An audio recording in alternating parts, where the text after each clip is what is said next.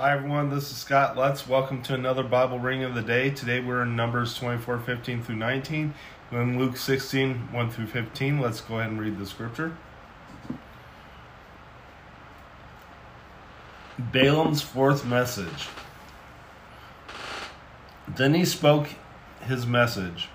The prophecy of Balaam son of Beor, the prophecy of one whose eyes sees clearly, the prophecy of one who hears the words of God who has knowledge from the Most High, who sees a vision from the Almighty, who falls prostrate and whose eyes are open. I see him, but not now. I behold him, but not near. St- a star will come out of Jacob, a scepter will rise out of Israel, He will crush the foreheads of Moab, the skulls of all the people of Sheth. Edom will be conquered. Seir, his enemy, will be conquered. Will be conquered, but Israel will grow strong. A ruler will come out of Jacob and destroy the survivors of the city. Let's go ahead and head to your New Testament reading.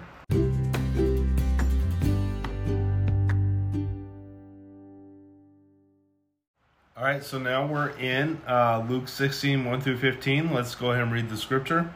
The parable of the shrewd manager. Jesus told his disciples there was a rich man whose manager was accused of wasting his possessions.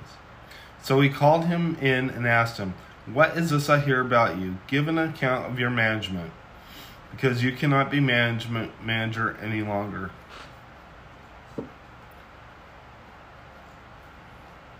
The manager said to himself, What shall I do now? My master's taken away my job. I'm no, not strong enough to dig and I'm ashamed to beg. I know that I'll what I'll do so that when I lose my job here, people will become welcome me into their houses. So he called in each one of his master's debtors. He, he asked the first, How much do you owe my master?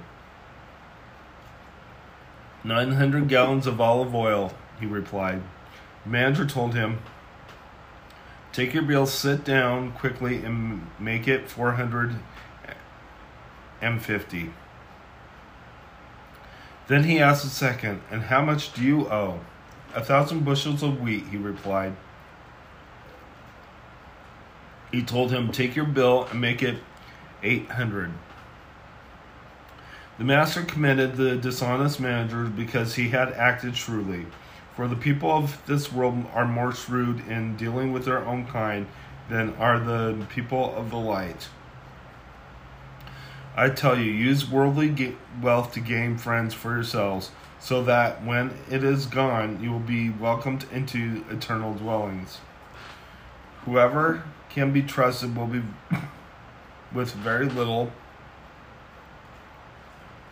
and also be trusted with much and whoever is dishonest with very little will also be dishonest with much. So if you have not been trustworthy in handling worldly wealth, what who will trust you with true riches? And if you have not trust been trustworthy with someone else's property, who will you give your property of your own? No one can serve two masters. Either you will hate the one and love the other, or you will be devoted to the one and despise the other. The Lord, you cannot serve both God and money. The Pharisees who loved money heard all this and were sneering at Jesus. He, he said to them, You are the ones who justify yourselves on, in the eyes of others, but God knows your hearts. What people value highly is detestable in God's sight. Let's go ahead and close in prayer. Lord God, I just lift you up. I thank you for everything you've done. I ask that you be with us, watch over us, I pray. In Jesus' name, amen. God bless you. Have a wonderful day.